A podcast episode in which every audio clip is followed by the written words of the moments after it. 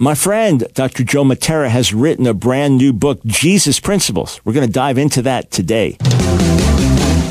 It's time for The Line of Fire with your host, activist, author, international speaker, and theologian, Dr. Michael Brown, your voice of moral, cultural, and spiritual revolution.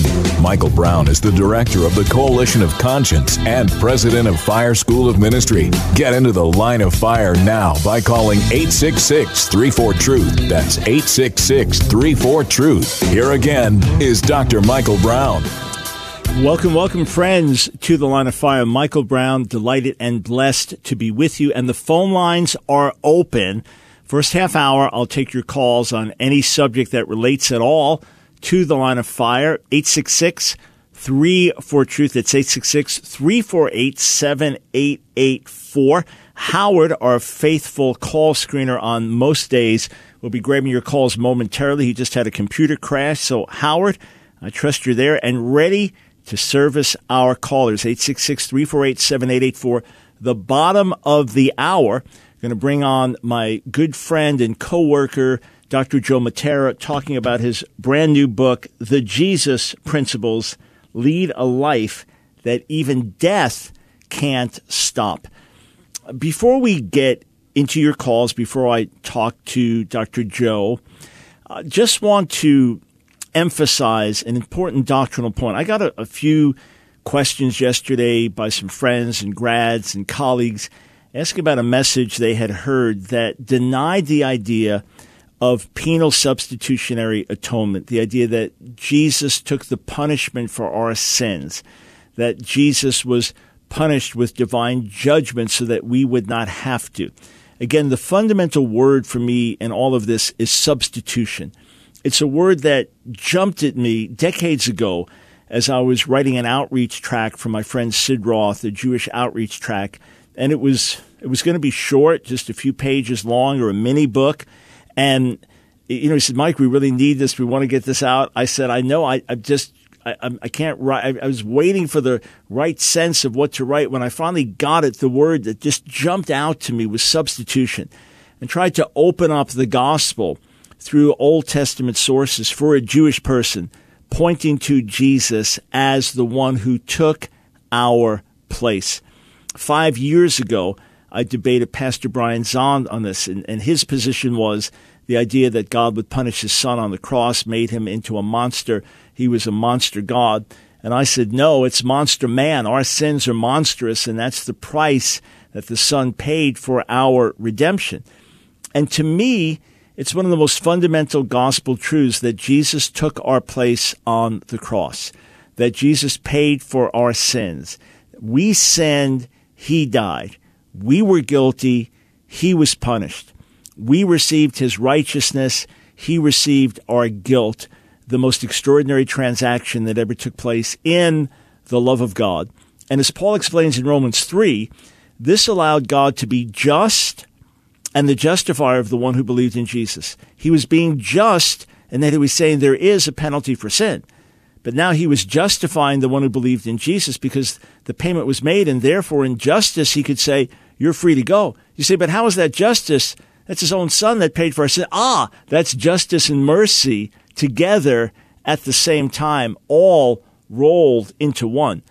And I see this taught most clearly in the Bible in Isaiah, the 53rd chapter. In other words, this is fundamental. We have it in the whole atonement system of Israel, where the animal, the animal without blemish, would take the place of the guilty Israelite sinner. We have those principles there.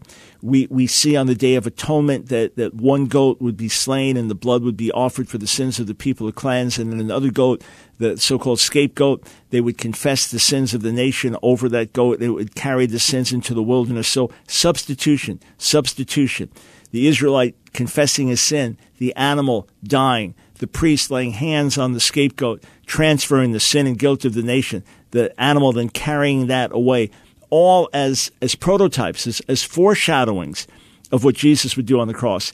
Even the role of the high priest, and, and, and a certain level, a sin bearing role, a, a substitutionary role, although not in the fullness that took place on the cross, now that reaches its fulfillment through the Son of God. I just want to read a few passages to you here. Um, let me grab these. So, starting in Isaiah 53, we all went astray like sheep. We all have turned our own way, and the Lord has punished him for the iniquity of us all. We sinned, he died. We were guilty, he took our punishment. Romans 5 6, the Messiah died for the ungodly. Romans 8, what the law could not do, since it was limited by the flesh, God did. He condemned sin in the flesh by sending his own Son in flesh like ours under sin's domain and as a sin offering, in order that the law's requirements would be accomplished in us who do not walk according to the flesh, but according to the Spirit. So, so here's the point God condemns sin on the cross in his Son. Uh, in, in Isaiah, the 53rd chapter, it says that it pleased the Lord to bruise him.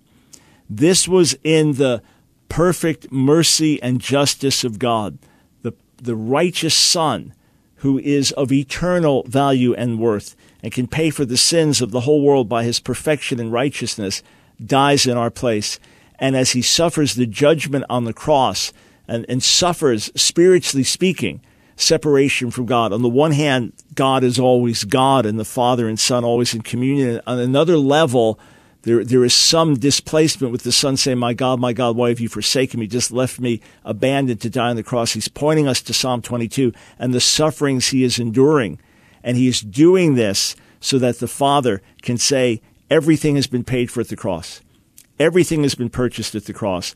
The wrath of God in that sense has been satisfied. It is only those who reject God's mercy at the cross who will suffer God's wrath in the future. Uh, to me, it's it's a really important foundational doctrine. You say, yeah, but you know, I've I've read Christus Victor, and, and the uh, main emphasis of the cross is the victory of Jesus and things like that. And uh, there is great truth to different parts of what's called Christus Victor. There are various theories of atonement. Different ones have different aspects of truth, but you cannot get away from substitutionary atonement. To me, if you get away from substitutionary atonement, you get away from the heart and soul of the gospel message. So these other aspects of atonement are, are important and we learn from them. The Christus Victor view and other things like that. We learn from them. They supplement our view of the cross and what happened with the death and resurrection of Jesus. But just don't displace substitutionary atonement. When you do that, according to my understanding of Scripture, you are displacing a foundational doctrine of great importance. All right. I am going to go right to the phones because, again, the bottom of the hour, I'm going to be joined by Dr. Joe Mattera. By the way, by the way, you say, I can't call in. No problem. An hour and five minutes from now. So 75 minutes, 70, 60, only 60 minutes in an hour. Note to self, 60 minutes an hour, even after the time change here we fell back, right? G- gained an hour over the weekend. Okay. 65 minutes from now, we'll be doing a live YouTube chat. So I'll be taking your questions on YouTube. That means just post them. Whatever questions you have. Maybe if you're at your work, you can post and you won't have to call in. So 65 now, 64 minutes from now, we'll be doing the YouTube chat, taking questions there. All right, let us go to the phone starting in Houston, Texas. Ryan, welcome to the line of fire. Thank you, Dr. Brown. It's uh, great to be here. My uh, question has to do with I'm meeting with an agnostic friend of mine. He wants to study the historical reliability of the New Testament, and so we're going to be studying that in the upcoming weeks. But he uh, he brought up something he was curious about if there are any supernatural uh, uh, testimonies to, uh, or actually, I say extra biblical sources saying that Jesus did supernatural work, such as in the Talmud or, or anything like that. So I was curious if if there was any kind of substantial evidence for Jesus doing supernatural work. Yeah. So bear in mind, you right, you don't have contemporary, excuse me, contemporary sources and reports like you didn't have 30 different news channels, you know, with video commentary and things like that. But you do have later Talmudic references. There's a debate as to whether it's talking about Jesus or not because the chronology is not perfect. But what is constantly attested about him is that he was a miracle worker. They had to say he was a counterfeit miracle worker. And in, in what's called the Tosefta, which comes from oh, the early third century, so about 200 years after Jesus, there are clear accounts about his followers who were known for healing the sick and driving out demons. So it's, it's, these are other Jews who did this. So there are other references. They're negative. In other words, they're, they're saying, don't let them pray for you even though they can heal you, that kind of thing. Or yet Jesus did these things, but he did them by occult power or by the power of other gods or things like that. But it seems his reputation was so established in this way that critical scholars genu- uh, generally say that what we what we know for sure is that he was associated with healing and driving out demons and that he was crucified and his his followers claimed that he rose from the dead. Even the most critical scholars tend to say this is pretty much undeniable what was said about him by his followers and then you have attestation from the outside that others said yeah this is what is said about him as well. Um, and then you have you know the apocryphal accounts outside of the New Testament, but those are written by believers, and that just those get more and more far fetched. Sure. You know, one thing that may be uh, interesting. A, go, go, ahead. Oh, go ahead.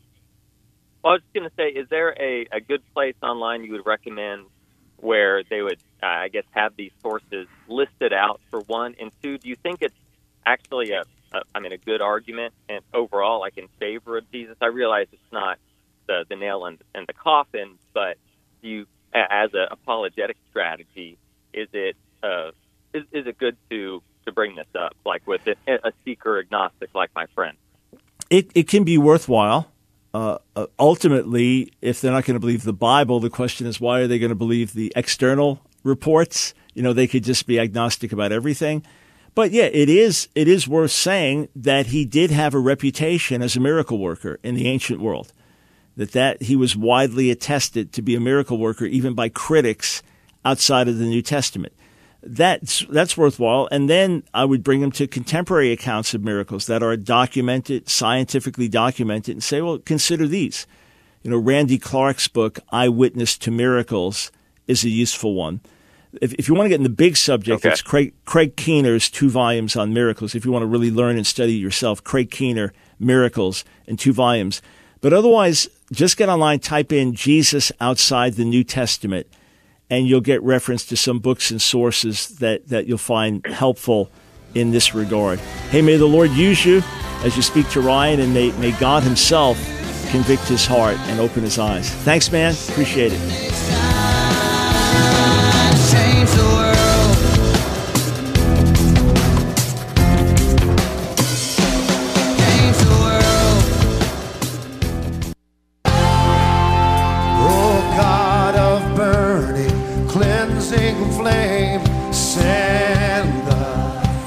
It's The Line of Fire with your host, Dr. Michael Brown. Get into the line of fire now by calling 866 34 Truth. Here again is Dr. Michael Brown.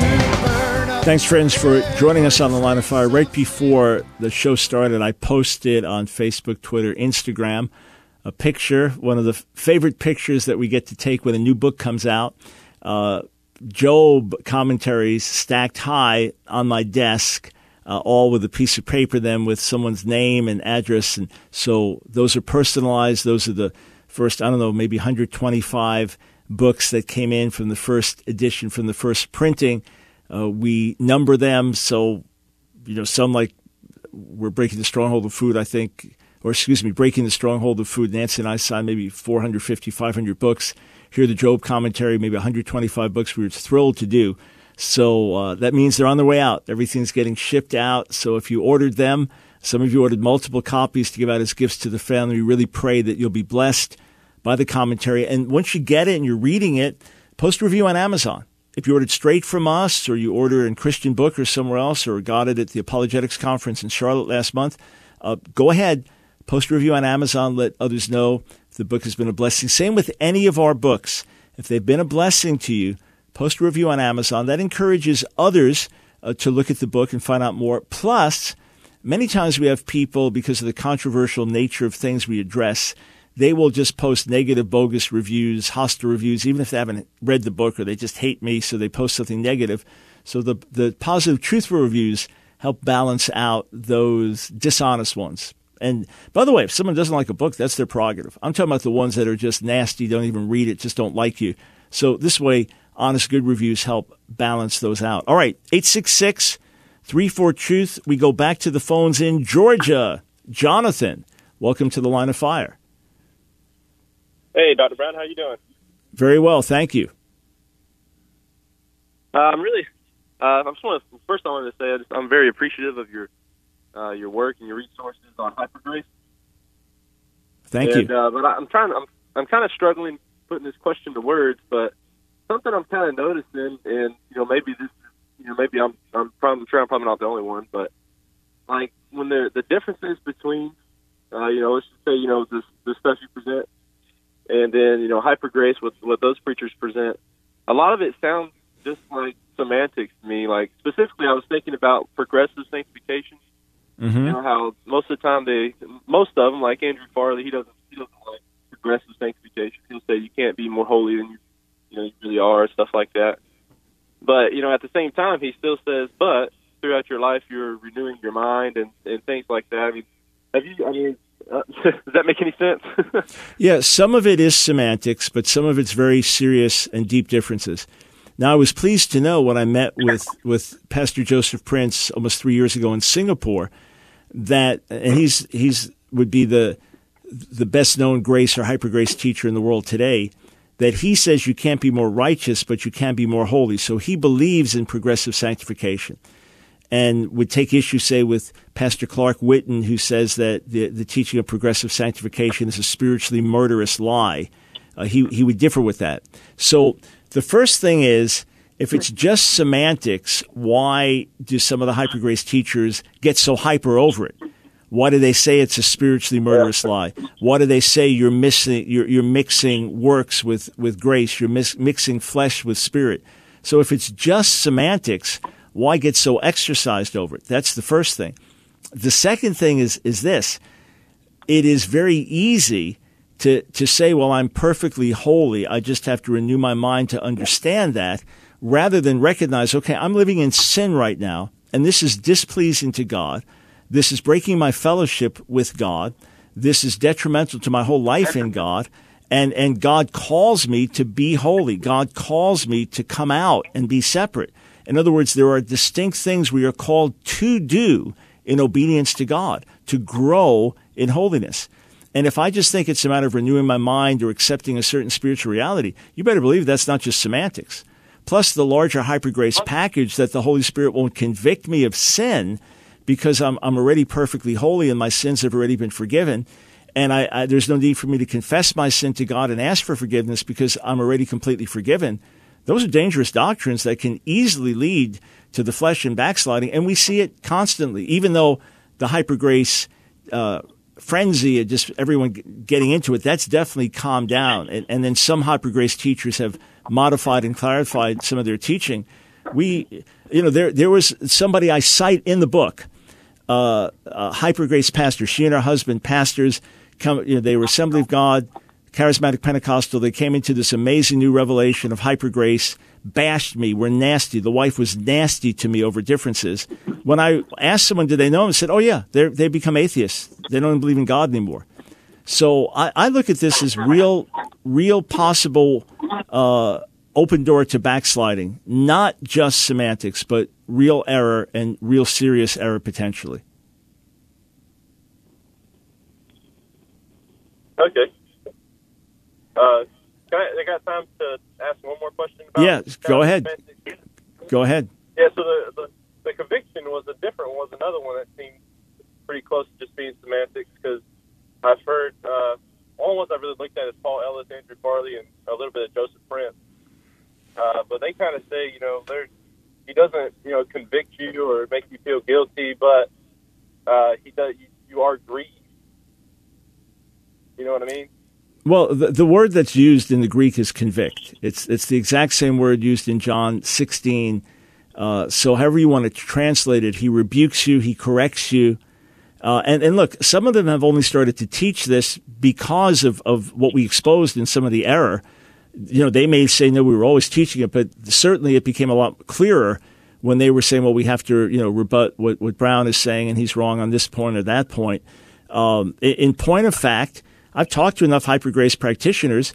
What, what I believe is different than what they believe. So let's say that I'm doing something, I've hardened my heart against someone, right? They sinned against me. They came and asked for forgiveness. I'm like, I'm not going to forgive you. I'm saying, no, I'm not going to. So I'm walking in bitterness towards them and unforgiveness towards them. The Holy Spirit's going to make me feel uncomfortable. The Holy Spirit's going to make me understand I am in sin. And, and in terms of my fellowship, Jesus is explicit that the Father will not forgive my sins, not in terms of my salvation, but in terms of my fellowship. It will break my fellowship. It, it, it will hurt my relationship with God at that moment. And when I turn from it, I'll experience freedom and forgiveness and, and grace flooding my life. It's very clear. And Jesus says in, in Revelation 3.19, as many as I love, I rebuke. That's the same Greek word for convict. I rebuke and discipline, therefore be zealous and repent. So what, what are they? No, we're, we're not condemned. I mean, we've made that clear decades before I ever addressed hyper grace that there's no condemnation in the Messiah and that there's a massive difference between conviction and condemnation. But if they're saying the same thing I'm saying, then what's their big revelation? What's the big teaching? What's so liberating? What's so old and dead and destructive about what I believe and so wonderful and new and beautiful about what they believe? Right? If it's just semantics or, you know, a little, little different angle. And trust me, I've interacted with enough folks to know it's anything but semantics. Anything but. Yeah. Yeah, I think I, diff- I was thinking that. I, I do have this one buddy. He kind of he kind of bounces back and forth because he believes some hyper grace, but not all of it. So with me and him, sometimes it doesn't come down to semantics, but I definitely can see a lot in their books where it doesn't. yeah, and again, that's the whole thing. They claim it's the New Grace Reformation. You know, truths being revealed. Yeah. You know, uh, uh, it, Clark Whitten book. You know that, uh, or, or, others. You know, John Crowder saying this is you know the Reformation didn't get it right. And by the way, I don't think the Reformation was perfect. And obviously, we keep growing and learning in the Lord. But it's like we, just like Luther got his revelation on faith, we got our revelation on grace. And a lot of stuff that's put out is downright dangerous and has led to heresy. Even some some of the people that I quoted in the book, authors, have now gone heretical. And and and two came to me privately and said, you know, I I, I don't preach the same thing, or I, I see your point, and so we're just trying to help. But uh, let them keep modifying it so that it ends up. Let it be semantics in the end. If if they if they fix some of the error in their position, that would be that would be wonderful. All right, thank you for the call. These are serious issues. If you haven't read Hyper Grace, you'll see why. 866 34 Truth. Uh, let's go to California. Ted, welcome to the line of fire. Uh, thank you, Dr. Brown. Um, two quick questions. One, I'm I'm an ex Catholic, but I still struggle in the current church that I go with. When they do communion, I still struggle because they don't take communion there because I struggle with my my my still part Catholic teaching that it's saying that this is the true blood and Christ, the true body and blood of Christ, and I'm trying to, to struggle with the part of is Jesus being literal when at the Last Supper and what he says that unless you eat of my flesh and drink of my blood. Right. So here's the question: Was he? No, of course not. He was sitting there physically with his flesh and blood. Right. If it was literal, he'd say, "Chew on my arm." If it was literal, he'd say, "Bite my finger." If it was literal, he'd say, "All right, let me cut my arm here and suck the blood." Of course, it wasn't literal. Of course, it was symbolic from the first moment. That's the whole thing. You're eating the bread, which stands for my flesh. You're, you're drinking the, the wine, which stands for my blood. Paul says in 1 Corinthians 11, you show the Lord's death. So you're pointing back to it until he comes. So no, it's, it's, with all respect to my Catholic friends, he didn't teach transubstantiation. Look, while he was on the earth, he said, my flesh is, is meat indeed and my, my blood is drink indeed. Of course it's metaphorical. Of course it's symbolic. And not only so, the end of John 6, he says, what are you going to do if I ascend to heaven? What are you going to do if I ascend to heaven and, and I'm, not, not, here. The flesh profits nothing. Was, what am I going to, what are you going to do when I'm not here physically? Obviously, I'm not talking about literally eating my body and literally drinking my blood. Obviously, it was symbolic from the first moment, as you just explained. He gave them the bread. He gave them the cup. Those symbolize his body and blood. Hey, Ted, I'm out of time. I've got a guest coming on. Andy, sorry, can't get you, but Andy, I'm going to be in Kansas City. God willing, tomorrow, Wednesday, Thursday, Friday of this week. Then Newton, North Carolina on Saturday. Don't miss these meetings. Fire we want, for fire we please. Send the fire. It's The Line of Fire with your host, Dr. Michael Brown. Get into the line of fire now by calling 866 34 Truth. Here again is Dr. Michael Brown. Hey friends, 45 minutes from now, so 4:15 Eastern Standard Time, we will be doing a YouTube chat. So that means all your questions, comments, concerns, I'll be answering on YouTube. You don't call in on those. You just post your questions, comments. So we get to cover a ton of ground. That'll start less than 45 minutes from now, 415 Eastern Standard Time. I'm not taking calls now because I have on the phone with me my friend, Dr. Joseph Mattera. His brand new book, The Jesus Principles, Lead a Life That Even Death Can't Stop. Uh, Dr. Mattera is a leader's leader. He is respected in the city of New York, where he's pastored for decades. In Brooklyn, he's respected in the region as a leader of leaders, but not just in America, around the world. And in this book, The Jesus Principles, Dr. Mattera opens up for us principles about leadership from the greatest leader the world has ever seen and a leader who led very differently than many others lead. Uh, Joe, welcome back to the Line of Fire. Thanks for joining us. Well, Dr. Brown, it's always a joy to be with you. I appreciate the enormous amount of output that you contribute to the body of Christ with your discernment, your articulation of culture, and the application of Scripture to contemporary events. So, uh, kudos to you and the great work you do for all of us. Well, thanks. I, I appreciate the kind words. So, you've been in ministry for decades. You've been teaching, training leaders. You've written a, a lot of books, many articles. What is it that got you in your life and ministry to this particular book and this particular theme? Yes.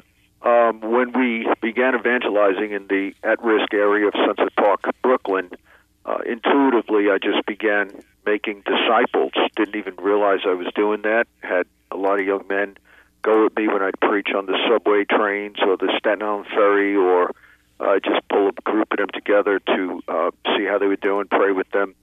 And then I was radically impacted by Second Timothy two two, where Paul told Timothy to take people aside who were faithful, able, and were able to communicate the gospel, and put the bulk of his time into those people and that's what I began to do. And so we started making disciples based on those we led to Christ in the streets. And out of that disciple making agenda, uh, a church arose several years later. So our church really came out of this heartbeat of, of pouring into people one on one and making disciples. Mm.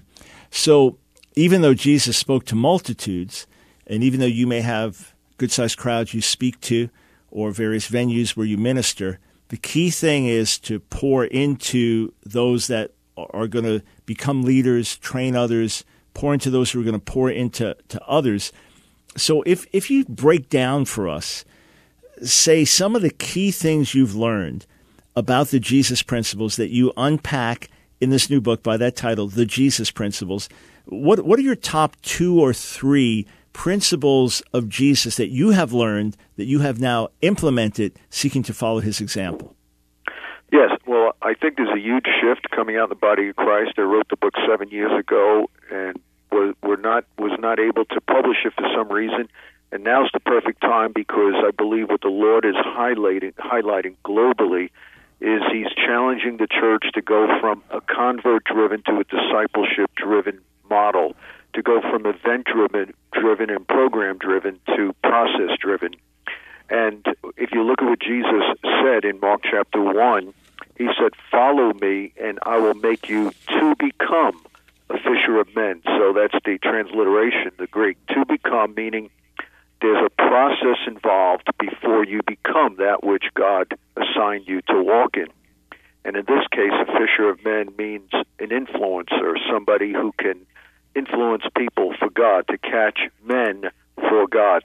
And so to become frames the whole book, the Jesus principles, and then we unpack how he made them, who they became, how he released greatness, purpose, identity, and their assignment by taking them through a process that came not just with a Bible study, but him calling them to be with him, doing life with them, uh, which means that discipleship is caught, not just taught. He didn't say, Follow me, come to a Bible study once a week for an hour, or come to church for two hours on Sunday. He said, Follow me. That's powerful. That means you can't separate doing life with somebody and discipleship. It takes an investment of your life into the life of another person and their life into your life. Uh, it's a reciprocal kind of arrangement. If they're not committed to me, I can't disciple them. So it's vice versa. And and you you have in the Jesus Principles book, you've got uh, 18 chapters. Uh, understanding your God given identity, unleashing your potential, going to Jerusalem, understanding affirmation. Jesus affirmed and Jesus corrected. How, how do these things go hand in hand? Well, as he was doing life with them, uh, he had the ability to affirm them. He saw what they were to be in the future. For example, he told Peter, um, Your name is Cephas, but I'm going to change your name now to uh, You shall be called Cephas, rather. You are Simon, the son of John. You shall be called Cephas. That's in John 142, meaning he looked at who he was and gave him a new identity. There was a, uh, a recalibration inside of him that took place as a result of being with Jesus. So there's a process that changes how you view yourself that enabled you to walk in the destiny that God has called you to be. Uh, he did the same thing with Abram in Genesis 17. He told Abram, You're no longer to be called Abram, but you're Abraham. You are now the father of many nations. And he had to call himself that, and everyone around him called him that for 25 years until Isaac was born. So it took a community. Uh, Jesus discipled people in the context of a community. You can't do it just one on one. You have to be part of a church. So uh, Abraham was constantly reminded of his destiny to be the father of many nations every time someone called him and named him. And uh, but at the same token, because Simon Peter was walking with Jesus, there was ample opportunity for Jesus to correct him. For example, when Peter uh, tried to stop him from going to the cross. Uh, Jesus actually said, Get away from me, Satan, for you save it the things of men, not the things of God. So Jesus had no problem correcting, rebuking uh, in love his disciples, but at the same token, he told them who they were called to be. He changed their identity, he affirmed them, and even after Peter disowned Christ, Jesus looked at him with eyes of love, it tells us in Luke chapter 22, and he prayed for him. And in John chapter 21, he said, If you love me, Peter, feed my sheep. He kept on affirming him even after he fell. So it's very powerful, this relationship. Yeah, and obviously there's, uh, again, with all this commitment, serious commitment, and this is not the kind of thing that you could just do by kind of having a social media relationship from a distance or seeing somebody, you know, every couple of months for an hour or two. There's a serious investment, but without that, we're not going to see the serious progress and transformation that we, we long to see. Uh, you talk about misconceptions uh, about leadership that we often have. You know, Jesus told his disciples, hey, the, the, the Gentiles, the pagans, the nations do it a certain way we don't do it the same way. What are principles of Jesus leadership that, that would be considered revolutionary in the eyes of many, very different, innovative in the eyes of many? Well, you know, first of all, he had no army, and yet he conquered nations. He had no military, and kings feared him. He didn't write any books, and yet more books have been written about him than anybody else. So whatever he did was definitely uh, inverted kind of leadership from what we see in the U.S. and, and the nations of the world today and what we value. And so, what he was talking about, as is recorded in Mark chapter 10, is the fact that the kings lorded over their subjects. But he said, if you want to be a leader in my kingdom, you need to serve. That is, it's bottom up. You don't get elevated if you have a position in the church, you're really being made lower. The more of a position, or if you want to use that term, uh, title or responsibility I like better, or the more stewardship God has given you, whether it's apostolic, prophetic, etc., um, the more low you should be, the more of a servant you should be. It's not an elevation, as so many people in the body body of Christ call it. It's more of a hey, I got more responsibility, and uh, I've got to be a greater servant. So that is one of the most dramatic illustrations of how he led that is so different from today. As a matter of fact, the word servant is used in the New Testament uh, dozens of times, maybe over 200 times, yet the word leader is only used twice. But in the U.S., if you want to have a conference on being a servant, I'm sure you'll have very few people attend. But if you say we're going to have a leadership conference, mm. you may have a packed house. And it's so different from the way Jesus viewed influence. Influence comes from meeting felt needs, from serving others. Uh, it's not a top down approach, but it's a bottom up approach of loving, of serving, and meeting the needs of people. Yeah, uh, uh, flesh killing. It's always flesh killing, but then uh, short term pain, long term reward. You, have got four chapters entitled, or five actually, the power of the power of failure, power of delegation, the power of prioritizing, the power of community, the power of secure leadership. Uh, I, I want to come back to some of these, but Joe, in order to be a servant, don't you have to be secure in your leadership? Yeah. Well, if you're an insecure leader, then you will be threatened when somebody you're mentoring or discipling begins to exhibit gifts that are equal to yours or even greater than yours. Jesus exalted in the fact that, that we would do greater works than him, as, as is recorded in John 14, 12. Um, an insecure leader is a bottleneck of his own movement. He will not want people to be in competition with him. He will be jealous if he's a pastor, for example, if someone could preach as good as him or better, um, or if someone is a great problem solver, uh, and if someone has solutions or relates to people as good or better than them. But the true kingdom leader is somebody who's so secure in themselves that they're uh, just wanting to advance God's kingdom, to advance God's glory, and uh, it's not about them. It's about the kingdom. It's about Jesus. Everything's Jesus.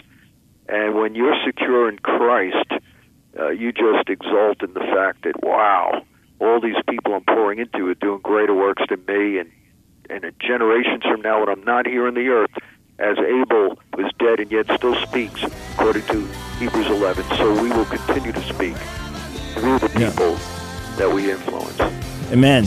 All right, friends, the book, The Jesus Principle, more to come. Also go to Joseph Matera, Mattera, M A T T E R A, josephmattera.com. Sign up for the resources there. It's The Line of Fire with your host, activist, author, international speaker, and theologian, Dr. Michael Brown your voice of moral, cultural, and spiritual revolution. Get into the line of fire now by calling 866 34 Truth. Here again is Dr. Michael Brown. All right, correct website, josephmattera.org. I get folks giving out mine wrongly all the time with .com. It's .org. All right, Joseph Mattera, M-A-T-T-E-R-A dot org lots of materials there, resources you can sign up for, many free resources there as well. And, and what I love about Dr. Mattera's material, many things I love, there's always maturity and depth and scriptural soundness and wisdom, but what he lays out is practical. It's not like, okay, now I read the book, how do I do it? The book will tell you how to do it and, and share heart as, as well. And uh, Joe, in, in the book, you, you tell the story of of a young man named Christian. You say, when I saw Christian walk into our church, I didn't see a fatherless, purposeless Hispanic teenager. I saw an emerging leader with the potential to be a world changer. Now, this young man has grown into being a, a key leader in many ways. How does somebody do that? How do you not just see with the natural eyes, and how do you get God's perspective? Be, because often we, we stumble and stop because what we see outwardly, the packaging isn't good or the maturity isn't there, and, and, and we kind of turn away and don't give them our time. But from God's sight, like that's going to be a world changer. How, how do you get that vision? How do you see that? Yeah, well, part of the discipleship process is we have to see things about people that they can't see in themselves.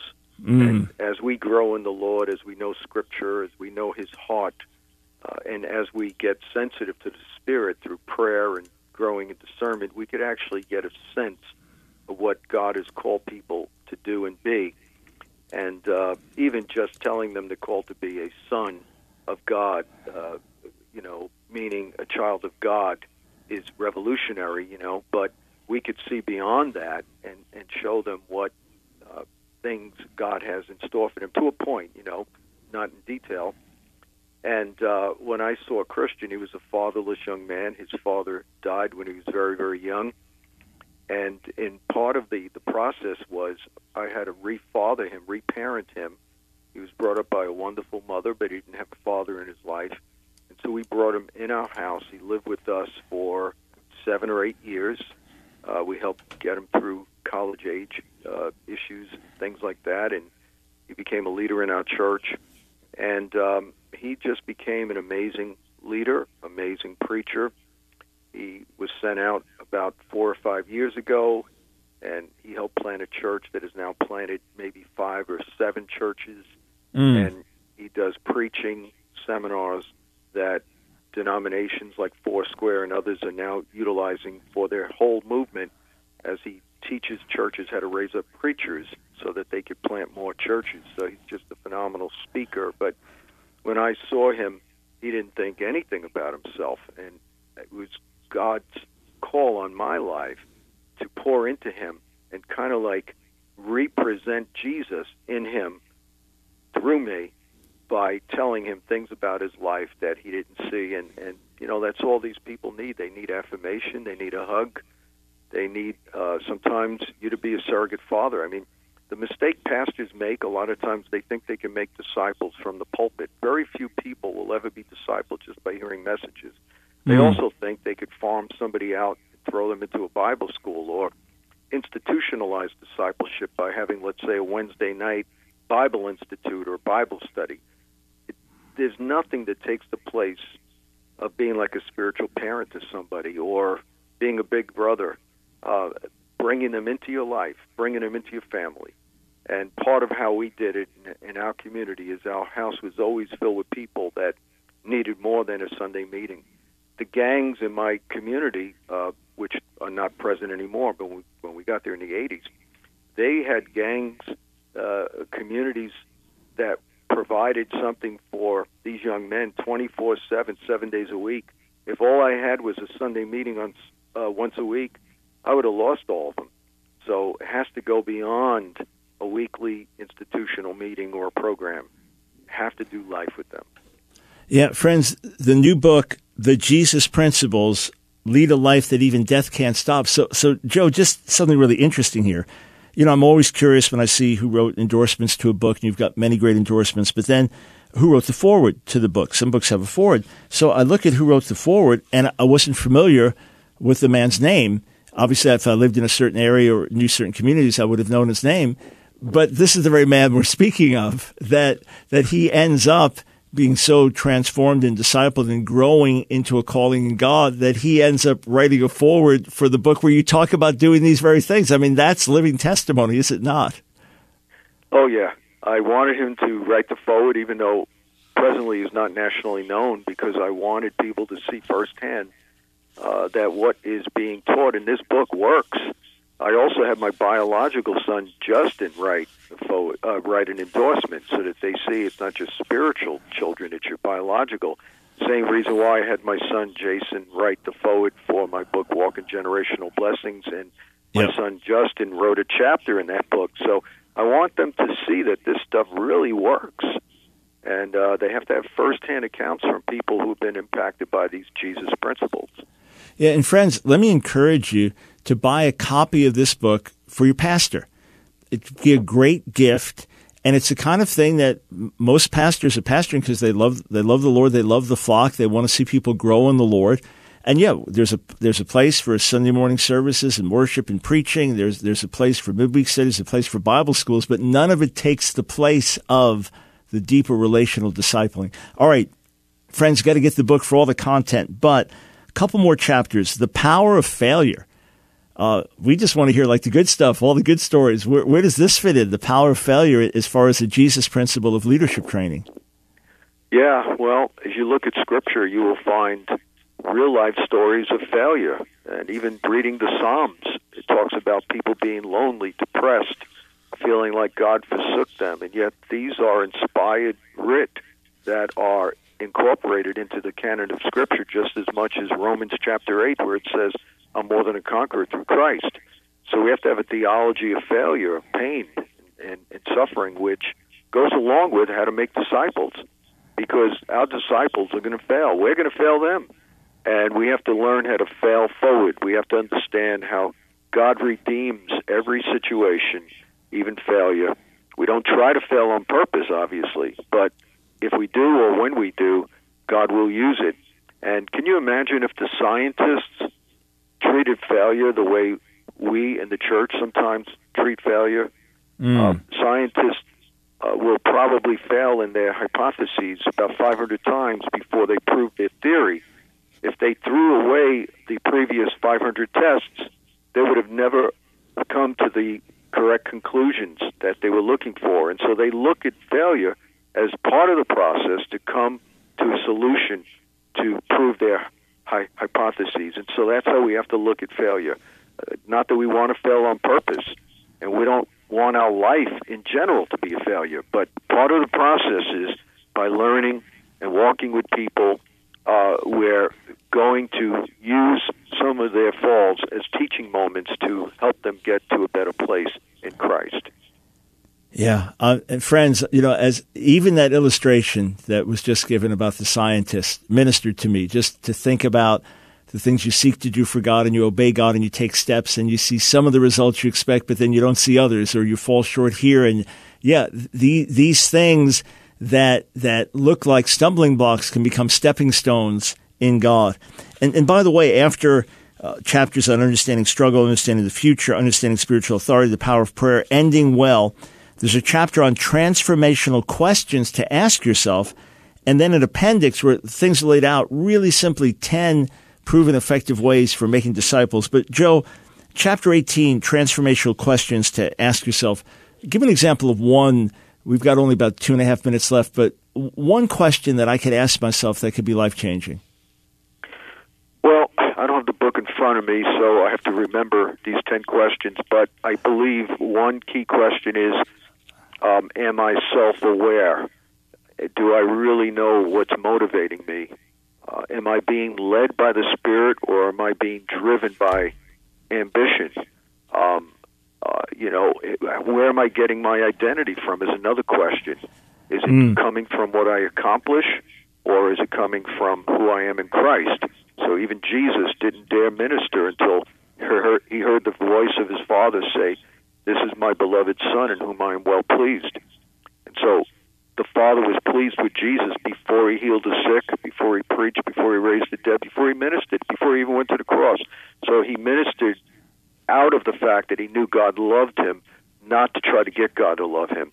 And this is all part of the Jesus principles. As a matter of fact, the thing about this book is all of the other books I've written were primarily written to leaders this is a book for everybody because not just for pastors, because everybody's called to make disciples, whether in yes. the workplace, a church place. Yes. This is for every single. You could even use this to raise your children.